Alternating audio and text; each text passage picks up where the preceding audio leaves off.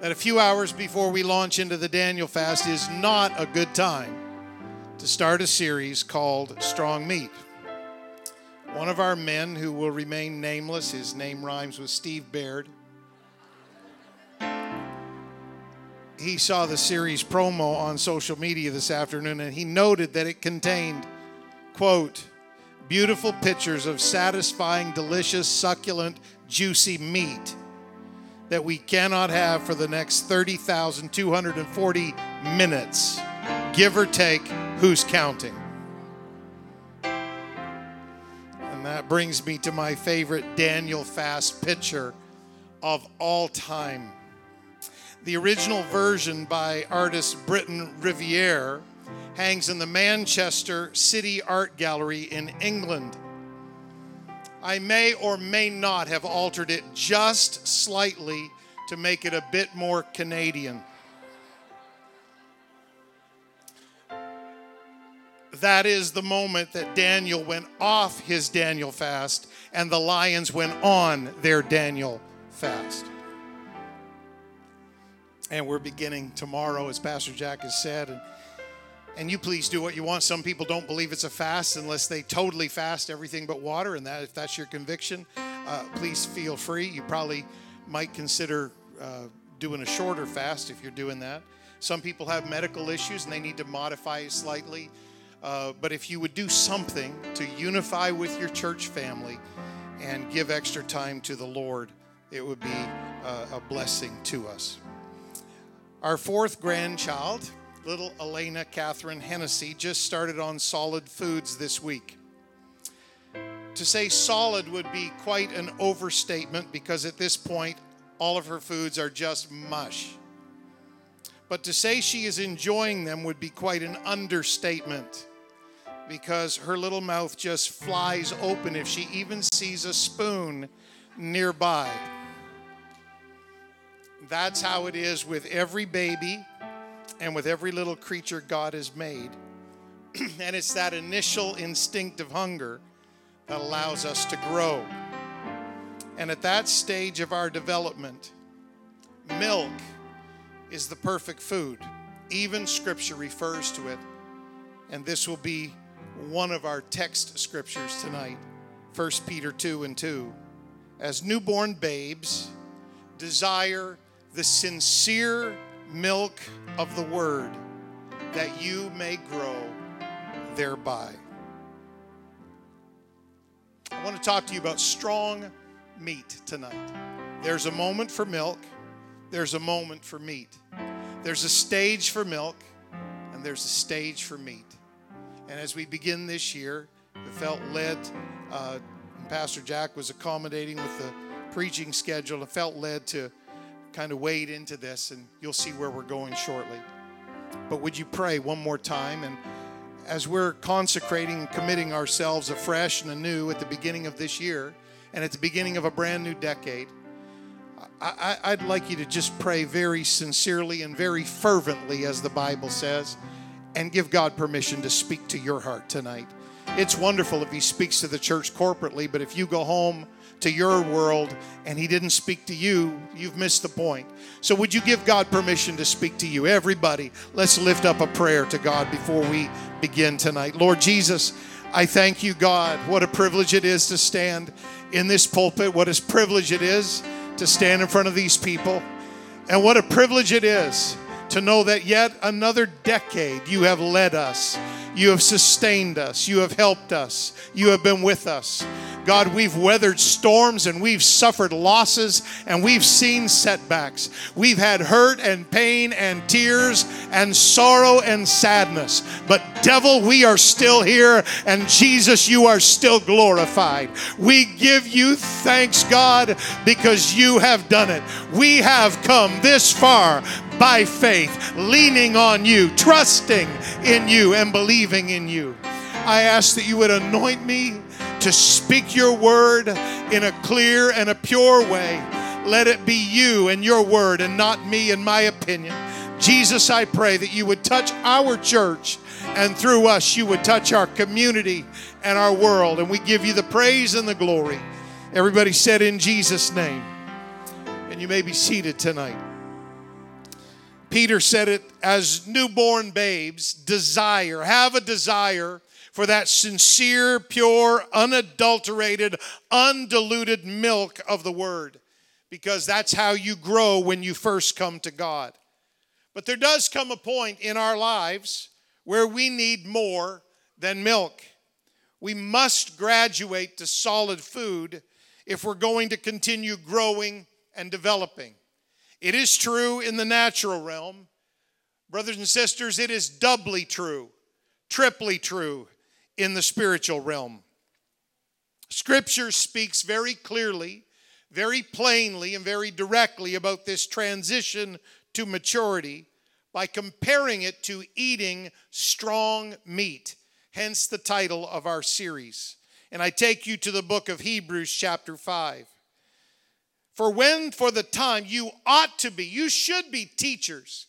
You should be teaching somebody else, but you have need that one teach you again, which be the first principles of the oracles of God. You've reverted. You haven't grown. You haven't progressed. You're like a little baby. You've become such as have need of milk. You can't handle strong meat. For everyone that uses milk, Here's the comparison they're unskillful in the word of righteousness, they're like a little baby.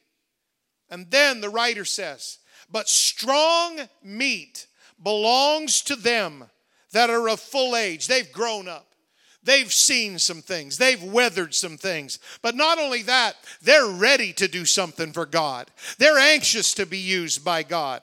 They are people that are of full age who, by reason of use, they haven't just sat around and tried to get it by osmosis, but they have waded into spiritual warfare. By reason of use, use they have their senses exercised to discern both good and evil. Notice what the Bible says here. There comes a time when you should be teaching others, not needing to be taught the basics over and over and over again. There comes a time when you should be a blessing to others, not needing to be blessed repeatedly over and over again, just so you can stay motivated one more week to serve God. There comes a time when you need to trade in your milk for some meat. There comes a moment when you should kiss the bottle goodbye. And yes, one of our ladies whose name rhymes with Linda Hanson, already noticed that that baby does look a whole lot like Dr. Phil. But it's not. There is nothing wrong with a baby being a baby.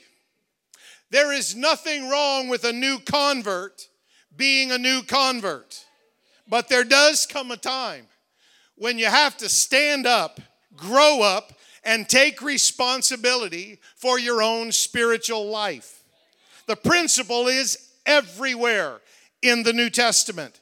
It is one of the key components of living a victorious Christian life.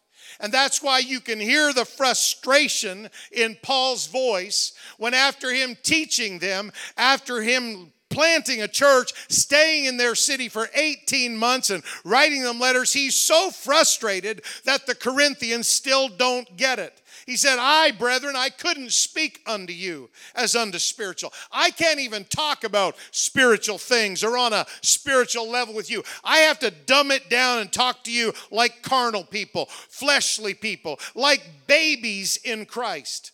I fed you with milk, and I couldn't feed you with meat because up until now, hitherto, you were not able to bear it. And you know what? I look at you, and even now I say, you're still not able to bear it. Neither yet now are you able. Paul is so frustrated. He's not angry. He's not mad. He's not dealing with anger issues. Paul is a man of God. He's a pastor. He's an apostle. He's a missionary. He's a church planner. And he knows how much potential there is in the people of God if they ever just grow up and know who they are and just become what God called them to become. So he's not mad at them, he's mad for them. He wants them to grow up. I can't even talk to you on this level because you're still wallowing around down here on this lower level. You're just kind of in a puddle when you could be swimming in the ocean. We've done this before, it's been quite a while, but think about the differences between milk and meat, especially back in Bible times when the apostles had to make their comparison. It's quite significant. And I won't spend a long time here just for comparison. I want to just kind of take you back here. Milk is given to the child by the mother. That's you as a new convert when you come to God. The church, they nurture you and they teach you and they preach to you and they pray for you and they minister to you. And that's your milk days. And you want to just uh, enjoy those days and you want to benefit from those days and you want to be blessed by those days. But there comes a day when you need to graduate to meat. And meat is hunted by and prepared by yourself. In other words, it's not your church taking responsibility for you serving God. You've grown up and now you take responsibility. If your church burned to the ground and everybody moved out of town and the pastor quit the ministry, you'd still survive because you have taken responsibility. I'm going to serve God and be an apostolic Christian. It doesn't matter who else does or who else doesn't. I'm taking responsibility. Milk is a comfort food. Oh my goodness. You know about babies. What can you do for me today? There's a lot of people live their life that way.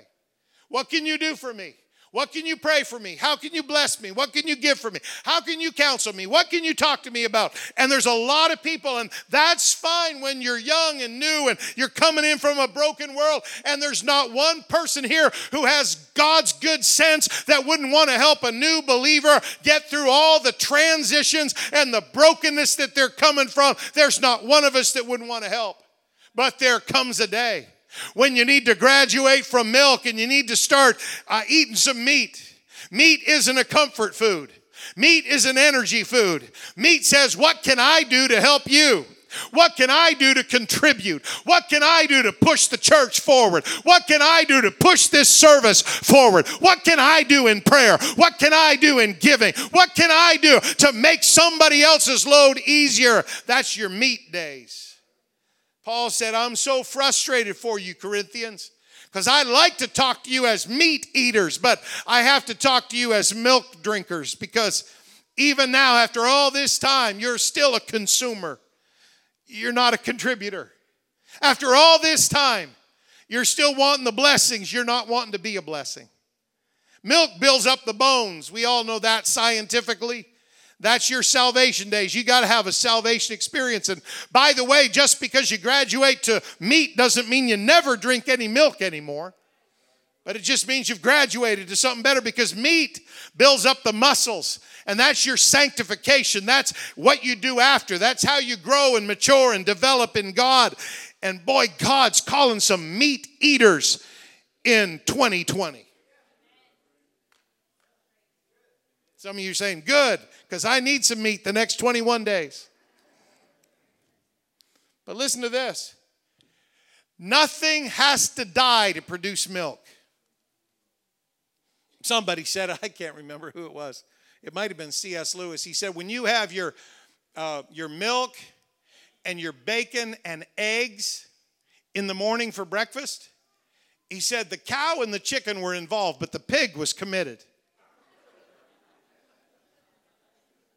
Nothing has to die to produce milk, but something has to die to produce meat.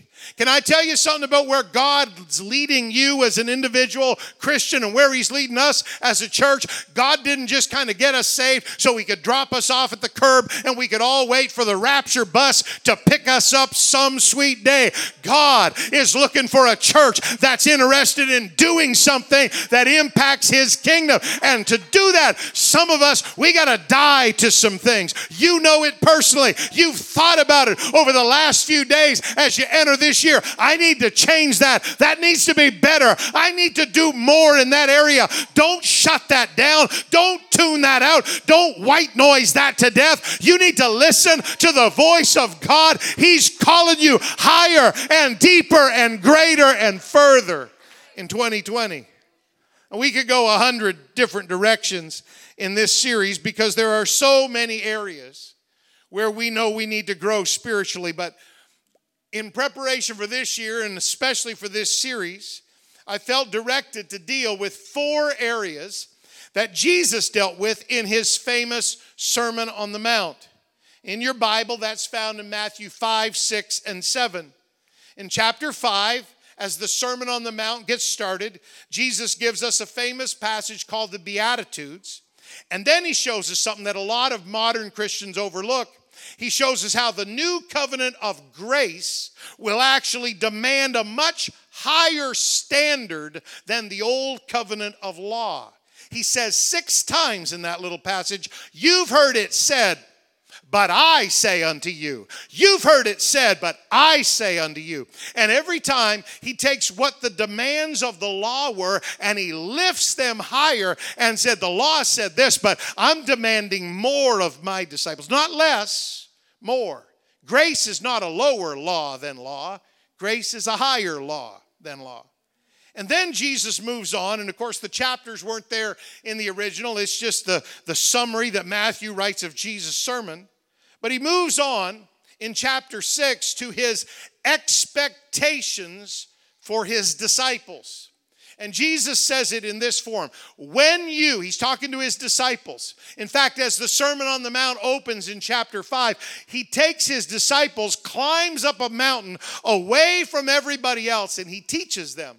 One translation, a loose paraphrase of the scripture, uh, it, it says, Jesus took his climbing companions, those that would climb higher with him, he took them, and those are the ones that he taught these principles.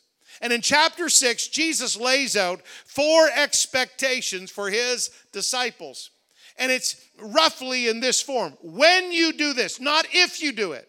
If you're a disciple, there's no if. My disciples will do this. So when you do this and when you do this. And, and, and his expectations are this four things we're going to talk about in the four parts of this series. We're going to cover them slightly out of order because obviously I want to talk about fasting tonight because we start tomorrow with a time of commitment for our church. So we'll do them slightly out of order, but here they are in order. Jesus says, I expect my disciples to serve, to pray, to fast, and to give. Now, in, in the King James, it's giving alms, but that's serving. It's doing good deeds that impact others. So Jesus said, I expect my disciples to serve, to pray, to fast, and to give. And then finally, in chapter 7, if you continue reading, he ends his sermon by warning us don't you listen to any false prophets that tell you to do other than what I just told you to do. And I would say the same thing to you tonight.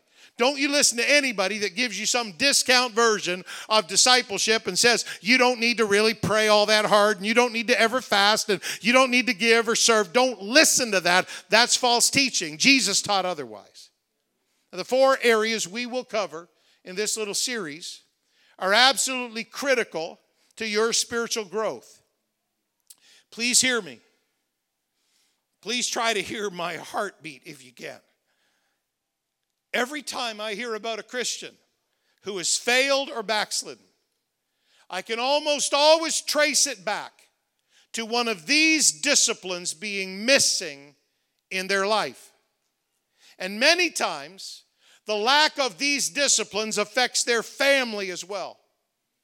It shocks me to see such spiritual devastation, massive spiritual devastation when it just starts out so small. At the beginning, it's maybe just an unwillingness to grow up and take responsibility for their own actions. Or it's just a tendency to blame everybody else for all their difficulties. Or maybe it's just a stubborn streak that refuses to listen to anybody else. Or just a proud heart that thinks their opinion is always right. Or maybe it's just a blind spot that thought none of the rules of serving God applied to them. Or maybe it's just a string of excuses that give them permission in their own mind to be an average, shallow, half hearted church member. And really, all of that is just a refusal to graduate from milk to meat. and they bear the consequences in their own life. It is so sad, pathetically sad, and it is so extremely dangerous to the church that these disciplines, serving, praying, fasting, and giving, are almost completely foreign to some modern Pentecostals. That is frightening, absolutely terrifying. Serving, foreign to them. All they do is show up. Praying, fasting, giving. It's, it's foreign. They, they do token activities, but they don't really do them like Jesus taught them. But, brothers and sisters, these are not optional activities for a child of God. Let me get personal. These are not act- optional activities for you if you call yourself a child of God. None of them are optional. Pastor, that's pretty strong. Yeah. Strong meat. God's word will correct and direct us. God's word will challenge and discipline us, but only if we will allow it to. Here's the problem the problem is the longer you've been around the church without doing these things, the more offended you get by any preacher who dares to tell you you should be doing these things. And if you harden your heart long enough, you will convince yourself that you don't have to do any of these things, regardless of what any preacher says. But Jesus said, You must do them. Jesus said, He expected you to do them. Seven times in Revelation 2 and 3, God tells us to listen to the voice of the Spirit. I am asking this church, this great church, to please do the same thing as we begin this year. Revelation 3:23, the last of the seven. He that hath an ear, let him hear what the Spirit saith unto the churches. One of the modern paraphrases of that verse says, Church, are your ears awake? No, it's not talking about those physical appendages on the side of your head. No, that's not what it's talking about. It's not talking about your eardrum. It's talking about something far deeper and far more important. Are your ears awake? Can you hear when God talks to you anymore? Strong meat. Yes, since Jesus expected us to fast, and since right now we have such a great opportunity to join the rest of the church in a time of fasting, tonight I want to see what Jesus says about this discipline serving, praying, fasting, giving. For a few minutes, let's talk about fasting. In Matthew 6, this is the passage in the Sermon on the Mount. He said, Moreover, when you fast, not if you fast, you're disciples. You've graduated from milk to meat, so you fast. Not if, when. When you fast, don't be like the hypocrites of a sad countenance, posting online how hard it is. For they disfigure their faces. Why? Why do they make such drama and trauma out of something like that? that they may appear unto men to fast. Jesus said, Verily I say unto you, they have their reward. Their reward is the likes on their Facebook post about how hard their time of fasting is. That's their reward. That's the only reward they will get. But you, when you fast, anoint your head, wash your face. Why? That you appear not unto men to fast, but unto your Father which is in secret. And your Father who sees what you're doing in secret, he shall reward thee openly. Let me say this very clearly because I think there's a little bit of uh, consternation or even controversy about this. Fasting is any appetite denying discipline, any appetite denying discipline that restrains the flesh in order to release God's power in our lives. That's what fasting is. Now, food is the typical one. It normally involves denying ourselves food. That is the major one. That is the typical one. But it could be setting aside anything your flesh enjoys. Some people would be far better off to set aside this than to set aside their hamburger. Because that would enable them to not be distracted and focus on prayer. Because the purpose of fasting is not to impress man, and it's not even to impress God. The purpose of fasting is to draw closer to God. So, whatever you can do that would let you get closer to God, that's important. Now, fasting is going to be negative for your flesh. Can I get a hearty amen on this eve of the Daniel fast? Fasting is negative for your flesh, but it's positive for your spirit.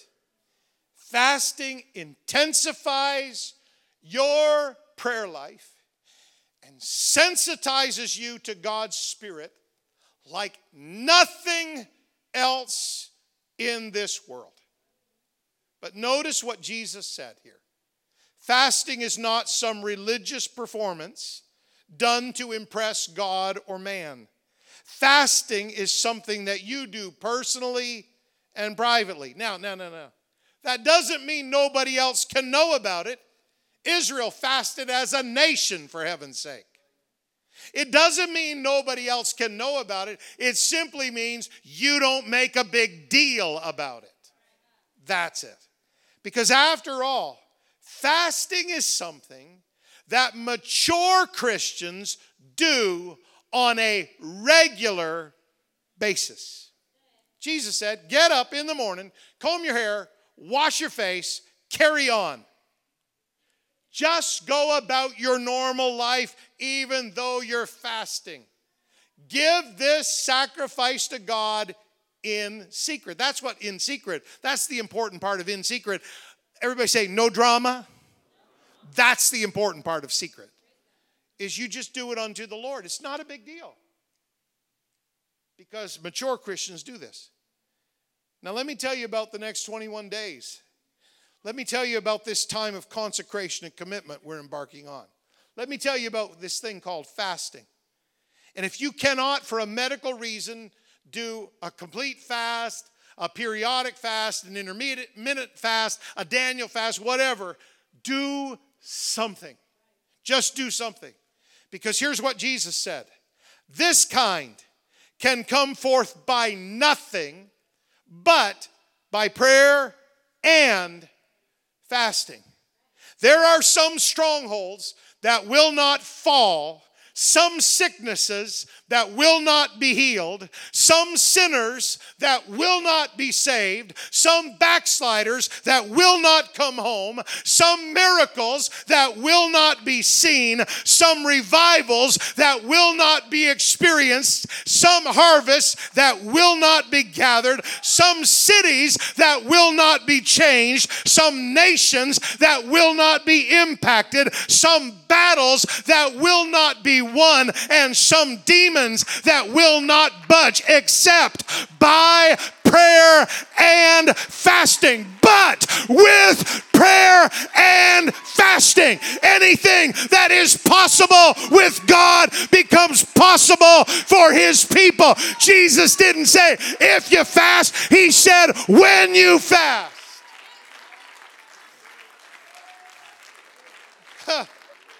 Luke even mentions the impact of fasting as he records the temptation of Christ in the gospel. This is what fasting did for Jesus. Luke 4 and 2. He was 40 days tempted of the devil. He went 40 days with nothing but water in the desert. And in those days, he did eat nothing. And when those 40 days were ended, maybe the most obvious statement in the scripture, he afterward hungered, obviously. Why would Jesus do that, especially in the heat of the desert? Why? Why? Why? Here's why. At the end of those temptations, he came out of the desert. And here's what the, the Bible records in Luke 4 14. Jesus returned in the power of the Spirit into Galilee, and there went out a fame of him throughout all the region round about. The 40 days Jesus spent in the wilderness fasting was not a waste of time. It was not a, some kind of trivial spiritual exercise. It was definitely not without purpose. It produced a dimension of power in his ministry that could be gained in no other way. And it left a pattern for every one of us who call ourselves his disciples, a pattern for us to follow. Look at it. If we want the power of the Spirit, we must pray and fast.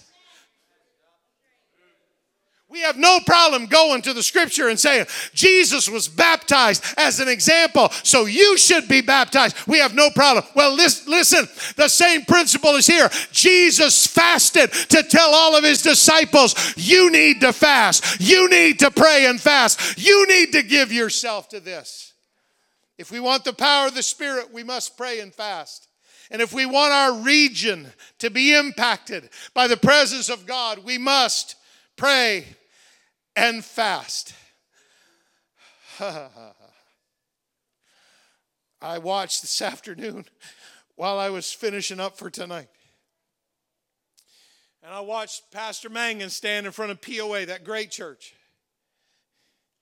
And I heard him say that he's been taking long, long prayer shifts because they had 24 hour prayer in that building since 1972 inside the building. But it's the day we live in. And so there's a lot of people that are so busy. And so they have trouble showing up for their prayer shift. And they watch that so closely that if somebody doesn't show up, one of the pastors goes in. And it's been him. He talked about praying a five hour shift, I believe he said today.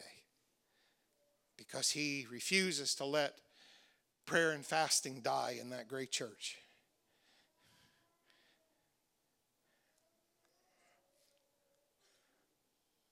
I wasn't born when this great church started.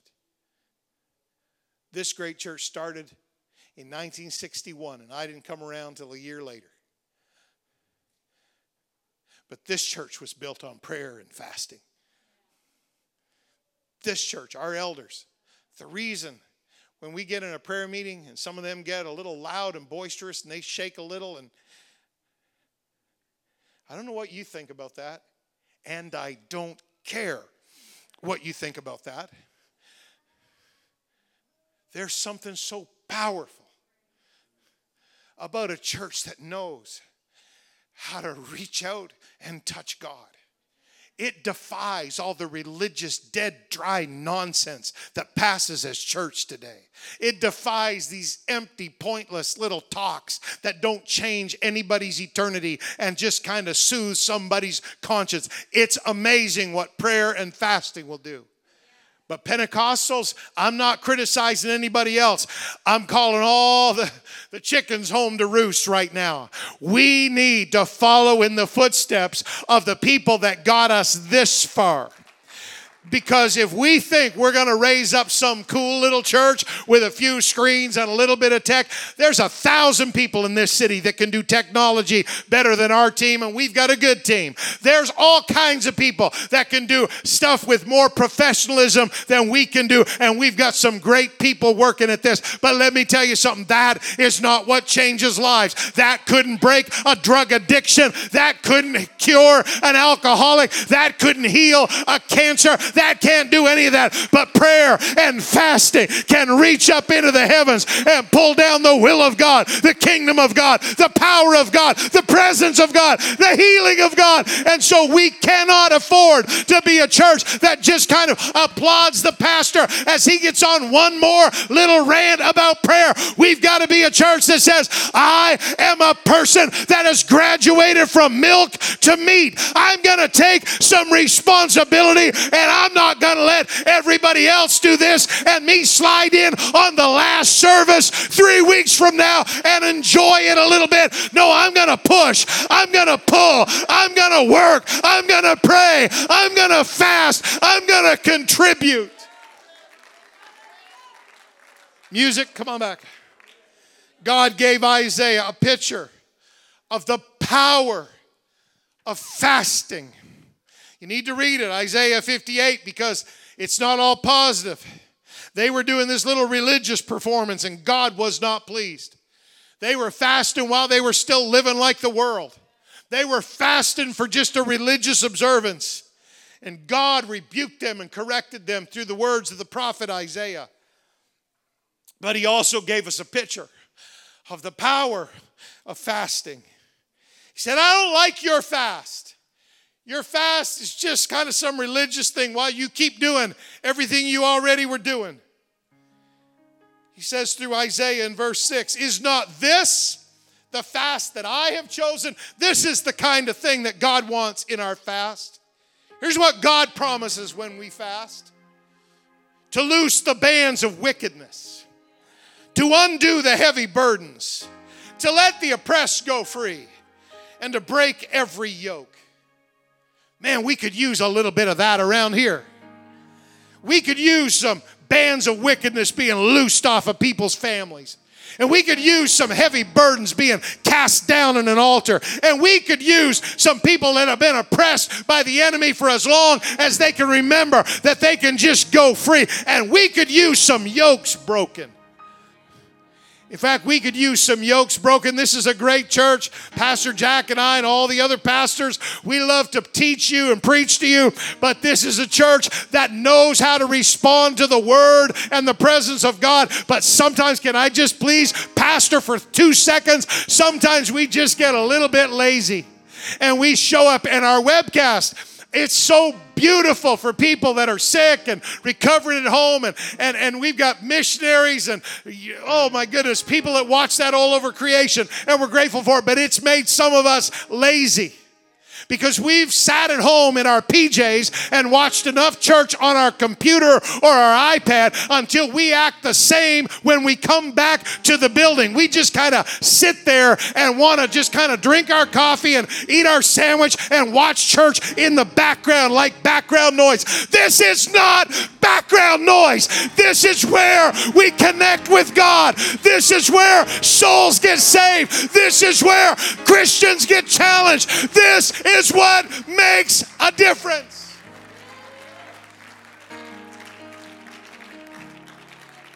If you're watching by way of web, I'm not taking a cheap shot at you. We're so thankful you've joined us. But when we're here in this building, we need to do more than just watch. We need to do more than just listen. There's something in the heart of every child of God that has grown up that said, I'm not just drinking milk. I'm not just a consumer. I'm eating meat. I want to develop some muscles and contribute. I want to go to spiritual warfare with our church. Verse 8 If you'll fast right, if you'll go after me, then shall thy light break forth as the morning, and thine health shall spring forth speedily. My goodness, we need that in several situations in this church. Thy righteousness shall go before thee. The glory of the Lord shall be thy re reward. My goodness, we could use the glory of the Lord to just fall on us in some services, to just fall on us in the middle of a sermon, to just fall on us in the middle of the singing. It gets too old, it gets too normal, it gets too routine and too usual when we know everything that's going to happen. But if we'll pray and fast, you watch God is going to show up in some wonderful ways. Verse 11, and I'm done. And the Lord shall guide thee continually and satisfy thy soul in drought and make fat thy bones, and thou shalt be like a watered garden and like a spring of water whose waters fail not. In other words, if you'll fast, it won't feel dry anymore. You came into 2020 thinking, my goodness, I feel dry in my spirit. Oh, Jesus, something's not right. Something's not on. Something's not there. Something's not with it. Something's not connected. Something's not plugged in. Good, because if that can just steer you toward hunger, then you're going to find your answer. Because if you'll fast, I'll make you like a spring of water. And even in a drought, even in a dry season, even in a desert. it'll just spring up. If I could get you to rise to your feet and stand in authority right now, whatever that means to you, it sure means something to me. It means I refuse to back down. I refuse to sit down, shut down. I refuse to back off or back up. I refuse. I am going after God. I'm not preaching right now. I'm declaring something personal. I am going after God in 2020 like I've never gone after God. I am hungry for God like I've ne- I'm not preaching a sermon. I'm just telling you how it is with me. I am so thirsty for God's presence and his power. And all I'm looking for is some people to join me and join Pastor Jack, who preached that powerful word about vision this morning.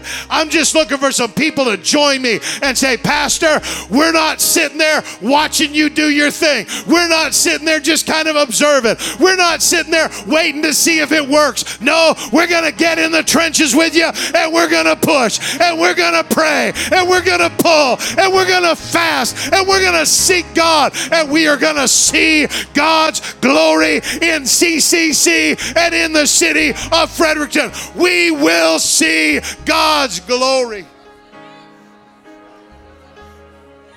Would you lift up your voice, your voice, your voice, your voice, your voice, your voice? Would you just lift up your voice? Oh, oh.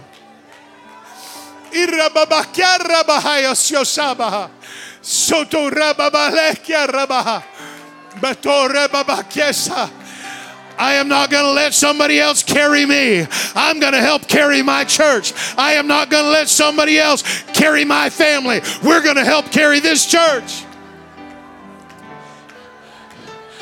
Oh, just reach out after God. Just reach out after God. Just reach out after God. There's a call in here tonight. There's a call in here. God's calling you to prayer and fasting. God's calling you to prayer and fasting. You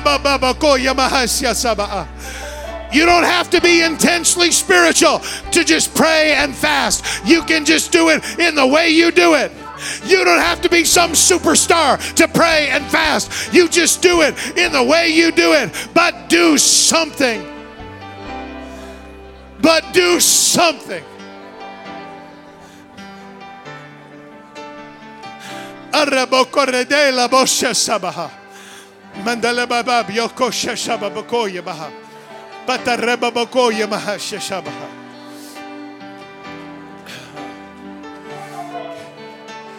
Sunre baha baha. When you pray, when you fast, when you pray, when you fast. Mm, Sabaha.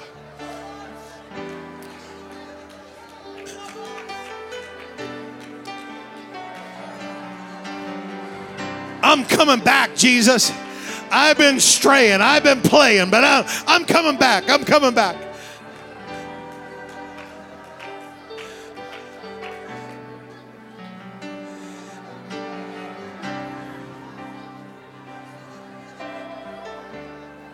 I want you to get in your mind, in your heart, and in your spirit. I want you to get something that you want to see God do in the next 21 days. Please don't do something generic because then you won't know if it ever happened. Oh, I want to have good church. No, that's that's that's not a good prayer. You wouldn't know if that happened or not. Something specific. Something that matters. Something that impacts eternity. You got it? Has it been so long that you're not really even asking God for anything? Because you're just going through the motions spiritually. You can't even think of anything to ask God for because you're just going through the motions. If so, you need to shake yourself. Because if you'll pray and fast, God will hear. So, what's that name? Who's that person? What's that family member? What's that situation? What's that sickness? What's that miracle that's needed?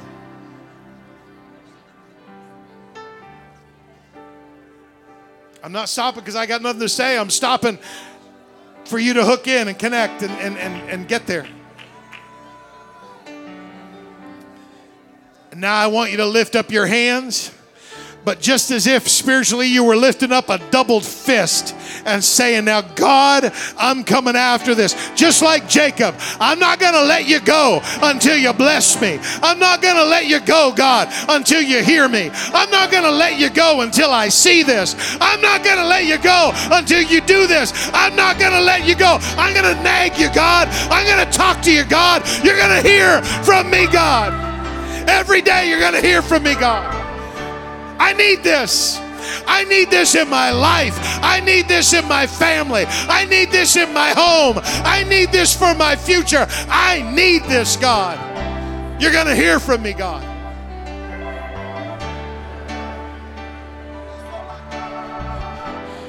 Oh my.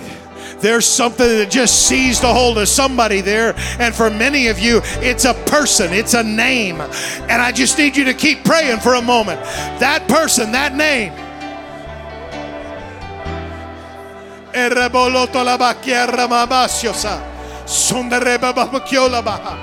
Mandola baba bakyo rababasiasa. Sonre baba bokoya sabaha.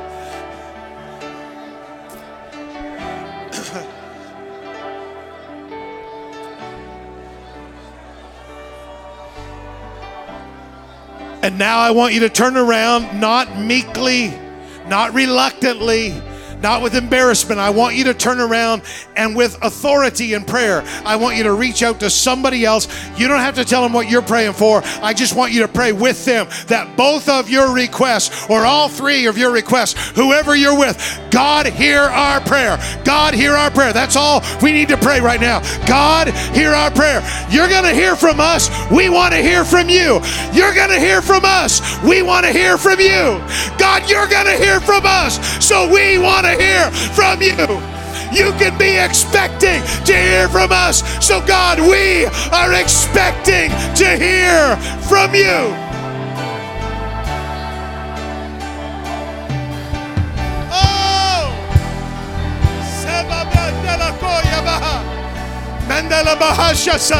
If you've never fasted before, now's the time. If you've never fasted before, this is your season. Try something new, try something different.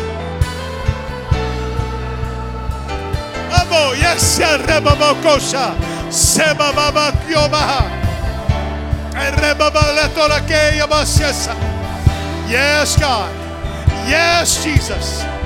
Yes, Jesus.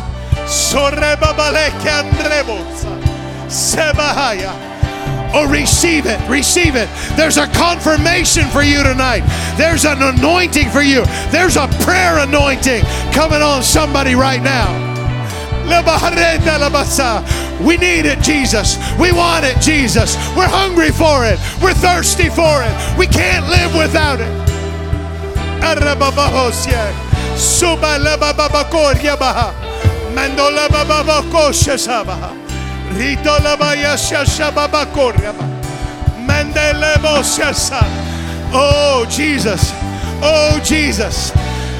God, call our young men to fasting and prayer. God, call our young ladies to fasting and prayer. God, call our families to fasting and prayer. Our seniors to fasting and prayer. Our singles to fasting and prayer. Even our children, God, to fasting and prayer.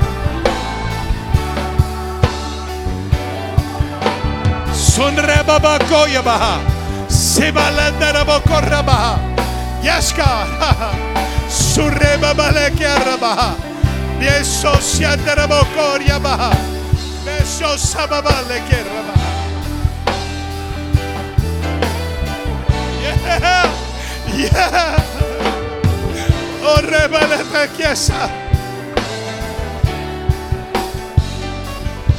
Surreba baleke rabaha. Seba.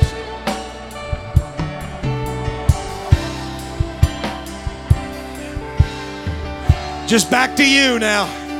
Would you lift your hands, lift your head, lift your voice, and declare into the heavens what you're expecting to see from the Lord, from the hand of the Lord? This is not an act of foolishness. This is an act of faith. This is not an act of recklessness. This is an act of dependence on God. God, we're expecting it. We declare it. We decree it. We will see it.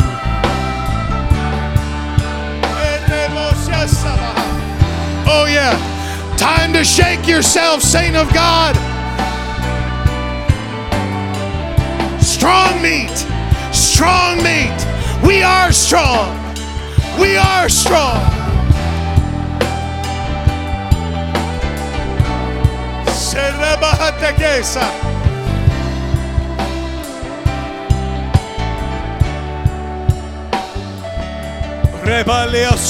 Maha.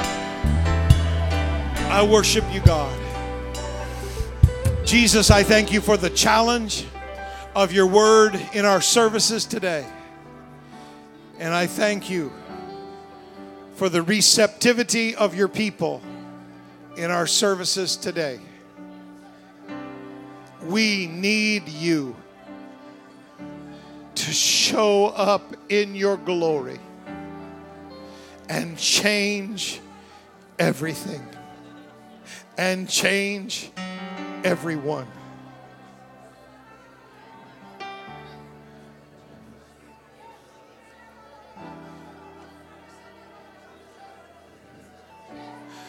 Oh, Surre biakorra baha. Sundareba leto koshesa.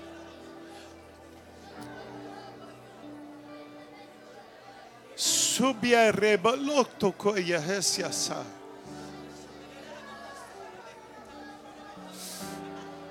Oh, oh, yabatere moshekia baha. Superebe beato kolabaha.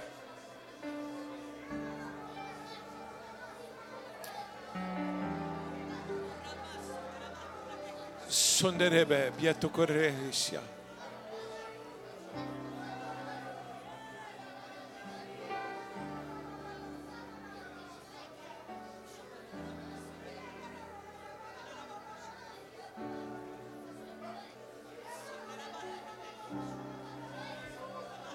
Yes, Jesus.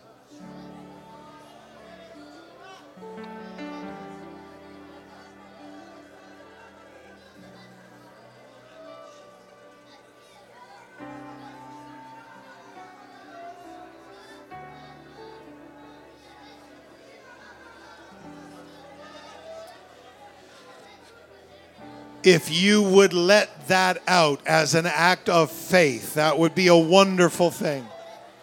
And I believe God would respond to you personally.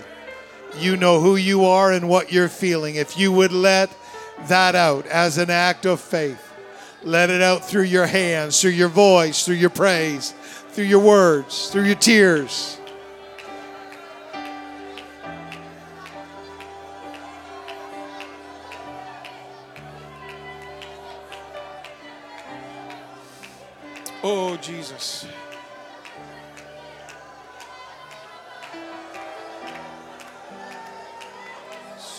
Baba kushas. Sotere baba tu kushasa. Oh, rebahate kesa saba.